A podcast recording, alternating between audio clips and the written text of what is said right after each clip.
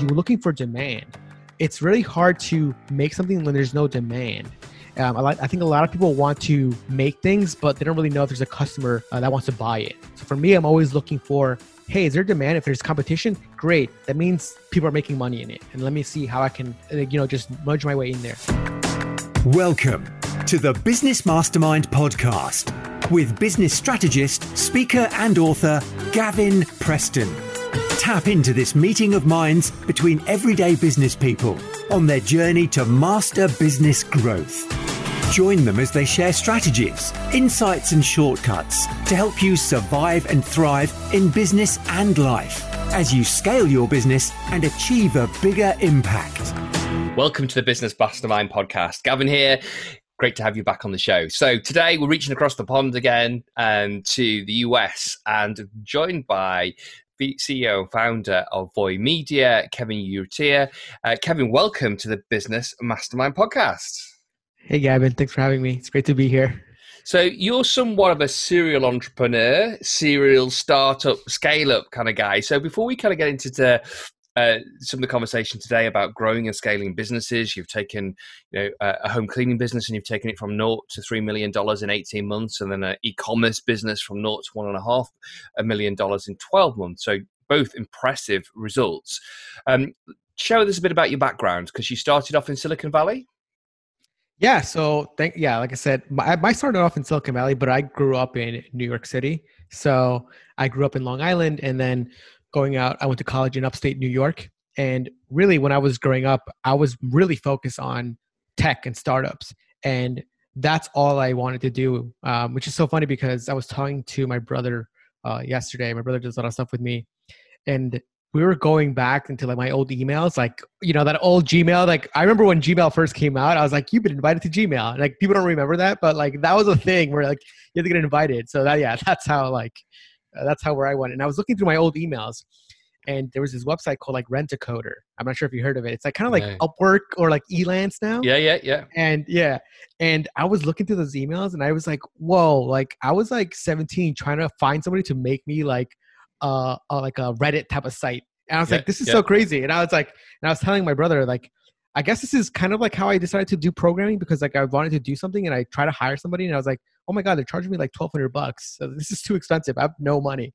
Uh, and that's sort of like how i got started into like tech and, and building things but but at that time i already was like really into like oh i want to make my own thing because i was reading all this techcrunch tech news and i was like whoa like these guys making software are like making money and like i didn't really know what that was um, at that time too much, but I knew I wanted to do something with it because I was already big into gaming and and playing games, and I was like, oh, like what can I do with that? And I was like, oh, people are like, just do computer science. But when I went to college, I figured out computer science was like very different than what I wanted to do. Like I want to do more iPhone apps, websites, uh, like all this like stuff that like people can see and touch or like play with a computer. Whereas computer science was more like the theory like, hey, what's an algorithm? How do you do this function? I was like, oh, this is so boring. I was like, this is not what I want to do. So basically in college, I spent a lot of time just learning like Ruby on Rails, web design, CSS, and even taught myself graphic design. And I was like, I got to do graphic design because I want to build stuff that people can actually like play with or touch, especially at that time, like people were using Twitter, Facebook, Quora. And I was like, whoa, like that excitement of like you build something and people use it was what got me excited. And even in college, me and Wilson, my other friend, we started like our own web development agency that we were able to, we were building iPhone apps and web apps for people. And at that time, um, I didn't even know it was sales, but I was like, I wrote a Ruby script that went to Craigslist to like my local area and I would detect keywords like web design or web design project and then automatically would email them saying, Hey, my name is Kevin. I'm a college student in Binghamton. I'm like, love to sort of work in project. I have this agency called One Tiny Bit. Uh, love to chat. Right. And then that's kind of like how I did stuff. And I didn't realize that like this was like sales, but for me, I was just like, oh, I just want to get clients. Like, how do I do this? Was like, oh, Craigslist. Like, I've always into Craigslist. Like, it's a thing, right? Um, and then so that's a lot. So, and then I and then I followed my dream to go out to California because, like I said, back reading TechCrunch and all this stuff, I was like, all the tech founders are in Silicon Valley. I gotta go there. Sure. And then that's when I went. Yeah, that's when I went to Mint.com because people always say like, oh, like, have you been to California? I was like, no. Like, I got the job offer, and I was like, I'm going there. I've never been there before, and I decided to move. Yeah, so I was just like, I told people like I just like I just did what I always wanted to do, and for me it was like scary, but at the same time I was like, this is like, this is what I've dreamed about. Like I want to go and do it. Like, like so you uh, did. So how yeah. many years did you work at? Like, I, I, know you worked at Intuit as well. So how how many years were you working in other sort of larger organizations? So this is so funny because when I was at Intuit Mint, um, I was there for about six months, and the first month I got there, I was like, "Whoa, this was not what I envisioned." And within the first month, I knew I wanted to leave and do my own thing because I was like, and I tell people all the time, like people always tell me, like, "Hey, you should stay there for two years." I was just like, I was like, that's crazy. Two years of working someplace that you don't even like want to work at. I was like, this is crazy. Like for me, I was like, I'm not that type of person. I was like, I know friends that do that and they're like miserable. I was like, no, like this is my dream. I'm gonna do whatever I think I can I can do to sort of like put the future in my own hands. So within like six months, I left, and of the, a lot of things were the cause of it. But I left, and I was like, I went to work for a startup uh, called Zaarly, and there I was like, whoa, this is the type of environment I want where we were working like eight to 10 every night at Intuit, Intuit Mint. It was like great company, but I tell people like maybe if I was much older, like I was going to work maybe nine to five every day. Like you go home, you never think about work. Weekends, you never think about work. And people are like, oh yeah, this is great. I'm like, really? Like I want to work. Yeah, like yeah. I want to, I want to do stuff. Like I want to be learning programming. I want to be doing startups. I want to do hackathons. Um, but I didn't get that there. So then I left to Zaarly, and then Zaarly was like, whoa, like this is everything I dreamed about, and uh, it was just amazing. And there, I, I even got into more into program. I was doing hackathons, weekend. Pro- people always tell people like, oh yeah, like weekends I would just go to like coding events and just like program for like 48 hours. I was like, oh, that was fun for me. Like I just did it. Like, yeah, we're like, oh, that's so weird. Why would you do that? I was like, I don't know, like because everybody in Silicon Valley did it. It's like a thing that everybody did, right? So it's like that's where I went. That's why I like that. But that's the reason why I went to California because I knew in New York. I always tell people like you need to go to where like your people are or people have the same mindset as you. I was in New York and I was telling people this, and they're like, oh, that's so weird. Like you're a loser. I was just like, for me, I was like, oh, that kind of sucks. Like I wish people didn't call me that. I was like, but I'm going to California and everybody's like this. And I was like, I gotta go there because that's where people are like understand. Hang like, out where your tribe is, yeah. And that was I that for me that was so important because I was in New York at that time. New York tech wasn't big, and I was just like, no one gets what I'm doing. Like, yeah, yeah. I was like, I can't stay here. Yeah. So a period of time at Zaarly, a startup. Then was that uh, the prompt that you wanted to do your own startup? Yeah. So when I was in California, I was still working on stuff like that. Working on stuff like like never went away. I was like always hacking on things. So even in college, I was working on this website called like Monday.me, and it was like for me, I, I saw Quora. It's Quora is like a question and answer website. I saw Quora, and I was just like, oh wow, like these guys are getting a lot of traffic. I was like, whoa, these guys also raised like twenty million dollars. I was like, I can build this, and then I made like my own version of it for colleges. And then I was like, okay, how do I get traffic? And I was like, oh, like maybe there's this thing called SEO. And I was like learning about like URLs. I was like, okay, if people ask questions, they're gonna Google these long-term keywords. And then I was like, oh, this makes sense because I was like, I use the website Stack Overflow, which is like the number one program website. Whenever I search for a question, they always show up first. I was like, let me go follow that structure. Uh, and that's what I did. And then in college, I did tons of other stuff, iPhone apps, web apps. Uh, but in San Francisco too, uh, I was always building stuff. I was doing like flower delivering company. I was doing uh, a, like a food meal prep company. Like basically, I just like for me it was like I guess not really like startups. It was more like let's just build something. I was like, this is a cool idea and see if it makes sense, and then go to there. Yeah. So you set up a home cleaning business, yeah, that you took yeah. from zero to three million dollars in eighteen months. Yep. And for that company, that was that was basically after I left California, I wanted to do my own thing because I was like, oh, this is great, but I want to move back to New York. And I was like, I got the experience I needed. Um, and then when I came to New York, by this time I was kind of already doing like a little bit of SEO. I was looking at the markets and I was like, oh, like there's this cleaning thing that I think makes sense. And when I was in California, I was really working on like checkouts and and checkout flows. And I was looking at the cleaning market and I was like, oh, like a lot of this way that people are doing cleaning now is like you send a cleaner, they take measurements of your home, and they give you a price and then if they're if you're happy with the price you're like okay great let's do let's get the job done right but i felt like that was so inefficient because what if the client said no you just wasted a day right and then you pay mm-hmm. the person so i was like let me let me make it so when someone books you can just book online and we'll have standard flat rates yeah, and yeah. that was like that back then was like the thing that like it sounds so obvious now but back then it was like no like you just someone went to your house and like actually inspected it um, and that sort of helped us get a lot of customers easily because um, all the old competition was just doing the old way, and we're like, oh, like people don't want to just like people into the price, like they want to know the price right now, right? So that's what we did and that's how we grew made the company's called MaidSailors um, and really there that's when i learned everything about like hiring firing uh, marketing seo a website build um, i mean i was a programmer but like uh, website for conversions that actually got sales right? Uh, so stuff like that. Uh, email marketing was actually something i learned uh, with my cleaning company because i didn't realize that like i, I never did email before. I kind of knew it was but i never really did like promos or sales mailchimp and stuff like that. Uh, but that's sort of like a little bit of like. And so, did you um, bring in operational people that would manage the, the cleaners, or or the cleaners all self employed, and and you would just act as a broker? Yeah, so in the beginning, it was just me managing everything, like hiring. Again, we for hiring, we use Craigslist to hire the cleaners, uh, bring them on board. We would inter- interview them. In the beginning, it was all independent contractors, uh, and then eventually we're switched to all employees. So every cleaner we have right now is an employee. So even at this time, we have over 150 maids, and we're in New York City, Chicago, and Boston. But that was like a much like five years at least now of us running the company. And then eventually i hired people. And in the beginning i just hired people like i knew that needed a job. And i was like hey like i'm building this thing. Like do you want to come build it with me? And like i was like i don't really i can't pay you that much but like i think it's gonna work and let's just figure it out. And i was just like in the beginning you don't really have a job role. It's like hey like let's kind of figure out let's kind of both do a little bit of everything. And then eventually as you sort of figuring out what people can do you sort of start splitting people up um, but yeah, the three guys I hired initially the first year I started, I started the cleaning company are still with me right now.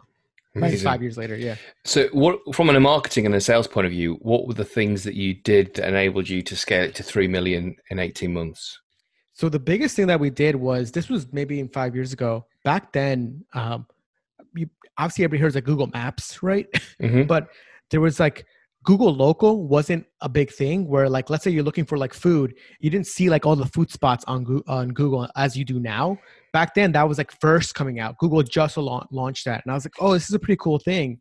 And at the same time, if you look for like let's say Maid Service NYC, uh, as you see now as you probably see now, you have like the local listings. Before it wasn't, it was just like the blue links, like the standard websites. Yeah, yeah. So then when that's Google listing like whatever things came onto the Google search, that's when we got a ton of traffic and we started optimizing for that. And then I started going to like all the local forums, like, okay, people were like, oh my God, what's this Google local SEO thing? And, and uh, that's really when we started uh, scaling up and ranking up. And but for us, SEO was a big, big player of this because a lot of a lot of local cleaning companies just weren't optimized for SEO or they didn't see the value in it until uh, more people started doing it. So that's that was really helpful for us. And but by this time, it wasn't my first time doing like SEO. Before this, kind of like when I was like left my company and start this cleaning company, and even on nights and weekends, I was still uh, working on affiliate websites. So I was like still kind of like ranking affiliate stuff. And I was like, oh, okay, this SEO thing actually works, and I applied to my main business. So yeah. And now is it still very much around SEO, or, or are you having to use uh, more paid? Uh... We still do a lot of SEO. We still do Facebook ads and Google ads, though but SEO is still our bread and butter. And I, I think SEO is pro- even though like I run Voy Media and we do paid stuff, I still people like SEO is still like the best thing. I love SEO. I think like I don't do it for people. If people ask like, oh, why don't you do SEO for other people? Because like like because SEO takes so long. I was like, people don't understand the value of it until like you actually have seen. Oh wow, this actually brings me traffic. But the first year, you're like, whoa, like I'm not getting any sales. like so I'm like, yeah, that's SEO. Yeah. So then, um, whilst the home cleaning business is growing, you then start an e-commerce business, Chester Travels. Yeah. So basically, once I was at this point, uh, the cleaning company was already growing, and we had like maybe a good operational people. And by this time, for the cleaning company, we, we also have a, we also acquired three other cleaning companies. So three in New York and then one in Chicago. Because for us, it's about growing and expanding our footprint, right? Yeah. So, and then by this time we like we we knew what to do. We kind of knew how to run the business. We were like operationally sound. Uh, of course you can always improve but we had a lot of uh, great stuff that we thought we could apply to other companies. And people always and for us for these other companies is if you're if you're in any space you kind of know the people in it. So you would always kind of like keep in touch and be like hey how's business going? And and you kind of ask and people are like oh like i kind of want to sell this company. And that's kind of we bought our first company in chicago because we're just I was asking him, hey, like how's your cleaning company? He's like, he's like, uh, and like, oh, I'm like, hey, like, you want to run anymore? He's like, no, not really. I was like, oh, like I want to go to Chicago. Let me, like, let me, let me see your numbers, and we we, acquired it in like a day, not a, like a week or so, and then I went to visit him and we finished everything. But, but at the time too, I was like already kind of wanted to do something else. Um, as you probably tell, like I just have so many random, I have so many ideas I just like love to think about. So I was like, oh, I want to do, I want to do like e-commerce stuff. And by this time, so Chester is actually my second e-commerce company. Before that, I started another one. Um, and then that, that came out because FBA, you know, Amazon FBA was like a thing. Like everybody and their like mother was talking about, oh my God, you can make so much money on FBA. You go to Alibaba, you get a product and you do that, right? And so basically my friend Wilson, he was doing it and he was telling me how much money he was making. And I was like, I need to do that too because you're making a lot of money and it's like you have less employees than me and like I need to figure out what you're doing. Uh, so then he he told he taught me pretty much everything I, that I he's like go here read this watch this podcast watch this YouTube video. I think back then it was like the biggest podcast was like the Amazing Seller by Scott Voelker right? Oh yeah yeah huge, yeah yeah huge one. I was like listen to like everything on there and and then uh, we built this outdoor gear company. And the reason why we did outdoor gear company, people was like, "Oh, you outdoor gear." I mean, I do go outdoors, but Wilson, he had an outdoor gear company, and I was like, "Oh, I want to do something in the same space." And then he was upset at first. I was like, "No, you're not copying me." I was like, "Oh, I'm not gonna sell the same product as you, but let's do something outdoors. That way, when I get an email list and you have an email list, we can cross sell." But by this time, I knew like email lists are so important. Yeah, yeah. So he's like, yeah. "Oh yeah, that makes sense." Um, so we built that, and I built that. And then I've been to China actually like three to four times already. I've been to my factories. I've been to Canton Fair. Um, and then yeah, the, the company that the outdoor gear company is called Montem. We make trekking poles. We're like number one in the Wirecutter, New York Times. Like we're the number one product. So we have a great product. Um, but but as but as with anything, we saw competition come in. Like we were selling the product at our price. Competition would lower it for like another dollar. We would lower it another dollar. It's like Amazon, you saw the writing on the wall. It was like a, a race to the bottom, right? Yeah, yeah. And the reason why, and the reason why was a few things. I tell people like a product like ours wasn't that hard to make. It's not easy to make, but it's not hard. So if you want to make it, you can make it. And the thing about it too is that a very small product, um, so it's collapsible. So uh, a lot of people can, uh, you can, it's easy to ship. So that's why it's a kind of like you don't need too much startup investment. Like maybe, I think we started with maybe like 10, 15k. It's not, it's not little, but it's not a lot in the grand scheme of them things. So then I was like, I want to do another e-commerce company. And then based on all my learnings of what I learned before, I was like, oh, I'm gonna do a luggage company. And the reason was kind of everything I just said before, was big item. Uh, you need a we needed a custom mold, custom thing. It's very hard to ship. And then for us, it was like, oh, well, this is like we didn't see too much competition on Amazon yet because at that time you have Samsonite and Tumi. They were very in this mode of, hey, we're a premium brand. We're never going to be on Amazon. And we're like, oh, this is great because yeah, yeah. there's so much demand. Um, so it's kind of like anything I see. I'm like, you have to just look, think about the market and think about people, how the people are thinking and see can you come in with something. Like I always tell people, like my ideas aren't something new. Like like made maids is not a new thing. It's like what it's like a little thing, a twist on what you have. And the reason why I tell people that is because you're looking for demand. It's really hard to make something when there's no demand. Um, I, I, think a lot of people want to make things, but they don't really know if there's a customer uh, that wants to buy it. So for me, I'm always looking for, hey, is there demand? If there's competition, great. That means people are making money in it, and let me see how I can, uh, you know, just merge my way in there. So that's why we made Chester. And with Chester, uh, the investment was much more. It was about like 250k because everything there was custom and much bigger item. Um, so that's sort of what, how we did Chester. And of course, for that one, we did a lot of uh, YouTube reviews, really big for us for people comparing our luggage. We did a lot of influencer marketing. So we sent out a lot of the product to influencers. And then Amazon, again, was a really big market for us just because at that time, there wasn't that many um, luggage sellers on Amazon. Um, so we were able to uh, just basically flood the market with a great product uh, compared to like kind of like the luggage that you see in like random stores for like 20 bucks. I'm like, oh, this is kind of cool. It's like looks kind of nice, but like if you look at Chester, it's like I think it's like a beautiful design product, great luggage. People love it because it's uh, just the way it looks. It appeals to like a luxury type of person. Hi, Gavin here. I wanted to say a huge thank you. Thank you to all of you who have bought a copy of my book, Survive and Thrive How to Secure, Scale, and Succeed in Business. The feedback's been excellent. Copies have gone to all four corners of the planet. I'm so grateful and humbled. I also wanted to let you know that now the audiobook version is out. The audio format can be got from audible.co.uk or audible.com or from my website, surviveandthrive.cc. It was a lot of fun recording recording the audio book, and hopefully you'll pick up my passion as I take you through all the insights, strategies, and case studies to help you not only survive but thrive through uncertain times. So go to audible.com or audible.co.uk to check out Survive and Thrive by Gavin Preston, or grab it from my website, surviveandthrive.cc. Since you've been in that space with Chester Travels, have you seen a lot more competition arrive on Amazon? Yeah, I mean, like now, like anything, like now, people are like Amazon is no longer seen as like a discounted place. It's kind of like you got to be there, or else like you're not making any money. It's it's the stigma was like, oh, like if you're on Amazon, you're probably not a brand. But like, Amazon has made it so much where no matter what type of brand you are, you have to be on Amazon just because yeah, yeah. they just dominate e-commerce. So because yeah, that's where the traffic they, is. Yeah. Yeah. So that's sort of like uh, something that uh, we've seen before. Now every company's on there. I so mean, are you yeah. you're, you're still running the home cleaning business? You're still running Chester Travels? Yeah. So we like so basically the way like how like so basically the companies for me it's like um, obviously me, but then total I have like 40 employees that work for me. So it's okay. not like I'm running like everything. It's the way I'm very big into the. I read a book called um, the E Myth. Yeah, yeah, yeah. Michael Gerber. Yeah, yeah, yeah. I, I read the book and I was like, he's like, yeah, like you kind of want to hire people that just be experts at what they're doing. I was like, oh yeah, like I don't want to be. He's like, don't let the business, don't let the business run you. You need to run the business. I was mm-hmm. like, yeah, that makes. And I, when I saw that, I was like, oh, this is perfect. Like this is why I went on to do different things because I think a lot of people get caught up into like the maid company, like, oh my god, it's doing so well. Why don't you run? I'm like, because I want to do something else. So I was like, let me just yeah, yeah. pay somebody. Like, let me just pay somebody a good amount of salary, just have them running for me. Like, because they're they for me, like my my specialty. I think people, it's like the risk taking and the doing something where more, some people just don't have that. They'd rather just be like, oh, I've got a job. I'm going to work on here nine to five and be happy. I was like, okay, like let me go find those people that are great. Let me pay them a good salary and go run the company for me while I start another one. Right. Um, so that so book is always yeah. Would have been would have been your biggest lessons then. So how many startups have you are you in now? Like three, four? Voy Media. Do you start Voy Media as well?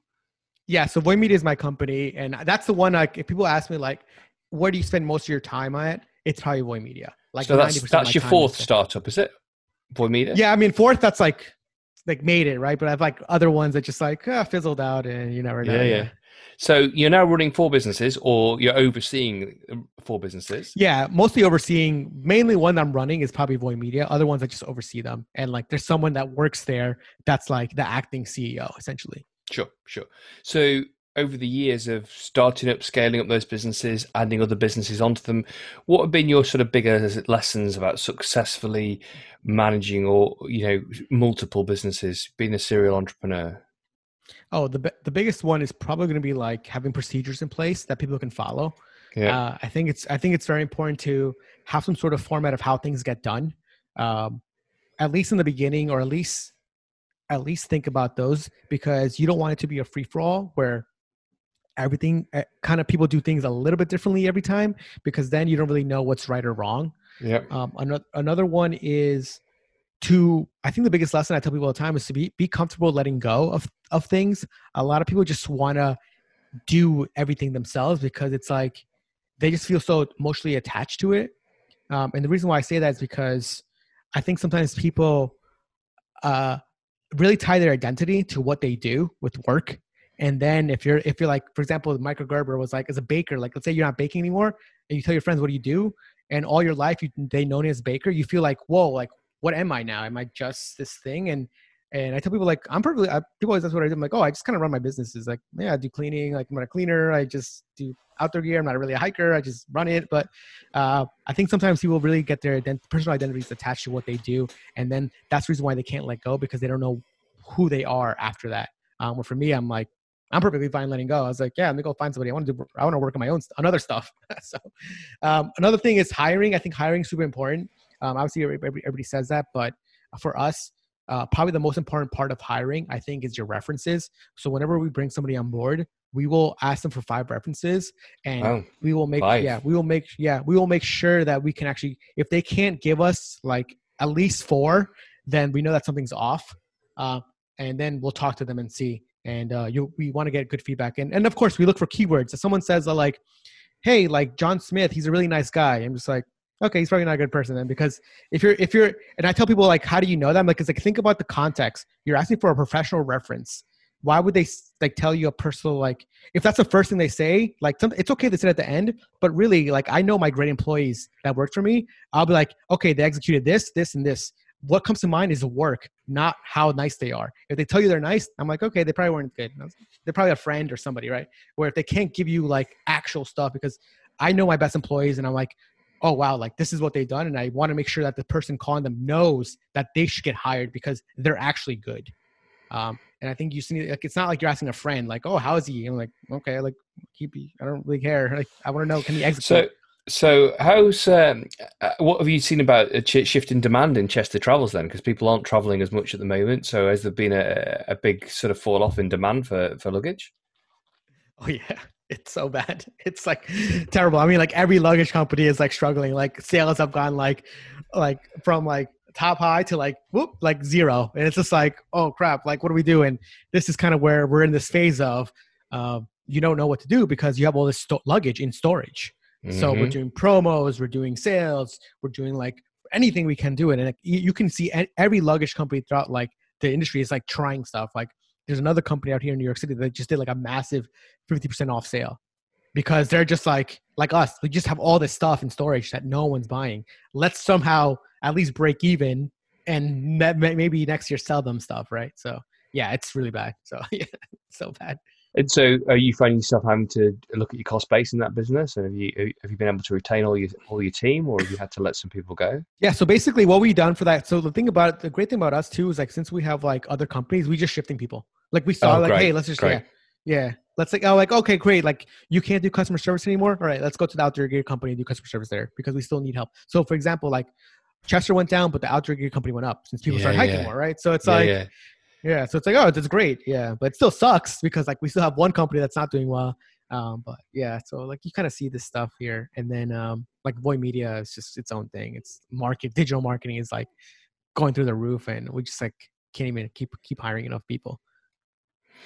So, do you with the people that you wanting to get them to the right standard in Voy Media? Do you train them yourself? Do you look for a certain degree of pedigree of where they've come from previously? How do how do you make sure? Because I often hear that people say you can't get hold of enough of the right talent.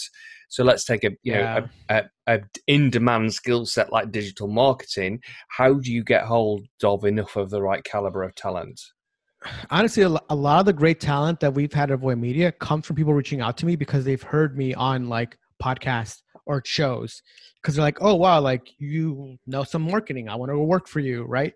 Honestly that's like the best that's why like i mean you probably know like that's why doing this like just being out there people that if people are listening to the podcast, they're probably talented and smart too, right? So it's like, oh, hey, I want to do that. So I think just really thinking about where your where your your employees might be or what they're thinking about, and that's really where we had some of our great employees. Another great place that we found great employees, I tell this to everybody, is AngelList.com. It's like a, a angel uh, angel.co or just Google AngelList.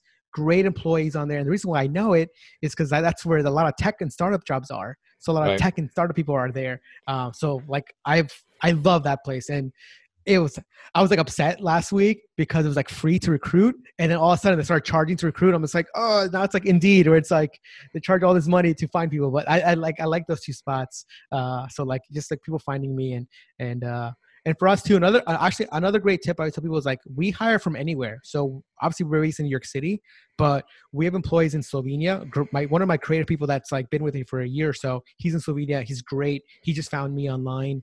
Um, with people in England, uh, UK. Obviously, um, we have people in India. We have people in in Asia and also in like South America. For me, it's it's not about like where you're from. Obviously, it's like more like, hey, can you do the work and are you talented enough that you can actually execute? Um, and again, like with talent nowadays, you can just use Slack. Slack is a great place to do it. So, yeah, at least for us, we tell like. And then, in terms of managing the performance across all the four or five businesses, uh, do you have monthly board meetings? What's your what's your process that you actually ensure performance um, a stays where it needs to be, or the, the actions that you need to in a situation like Chester has with, with regard to no international travel? Yeah. So for something like Chester, we kind of like all just like, hey, we know it's going to be bad. Like, let's like let's let's think about it but like let's not like dwell and sort of like there's nothing we can do right sometimes yeah. i think uh something so, like basically my mindset's like hey like we know this is bad and we know that there's nothing that we can physically do to make it better so let's just like not even stress about it let's sort of like think about okay, great, we have inventory. Let's try to do promo. Um, something like Montem, we have like monthly meetings. Uh, Matetters too.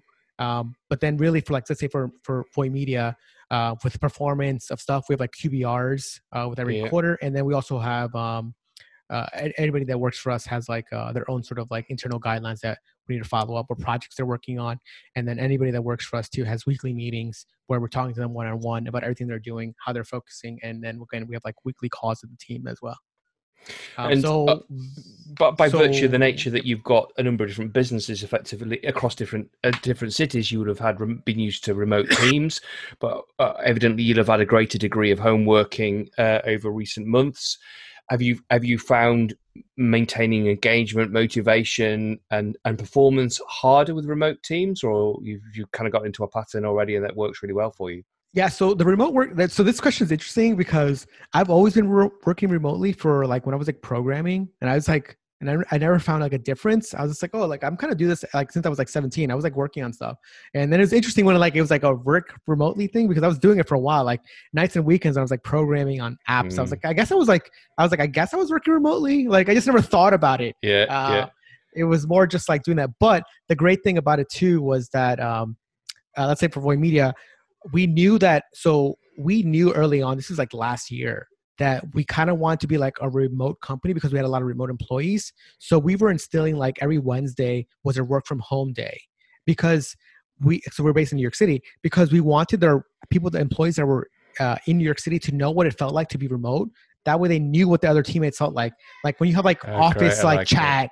Yeah, yeah. You had like office chat, like, and like you would tell that to another person, like, I have no clue what you're talking about. I'm like, you guys, like, we need to do a better job of communicating online. So, um, so then when that happened, it was kind of like we were already in that like mindset of, oh, like we know that half our employees are remote. Like it's kind of not fair for them to like know what's going on. So let's sort of ex- feel their pain. So that's where we came out with that. Yeah. And how have you? You know, I've got friends who started off. Um, uh, before lockdown, they were working in a you know a big corporate office, and then they were all working from home. And at first, it was great, but now they're really missing that yeah. social interaction, that that vibe, that coffee, you know, uh, machine yep. chat or whatever. How do you how do you keep that team spirit and that sense of uh, camaraderie going when you're working remotely?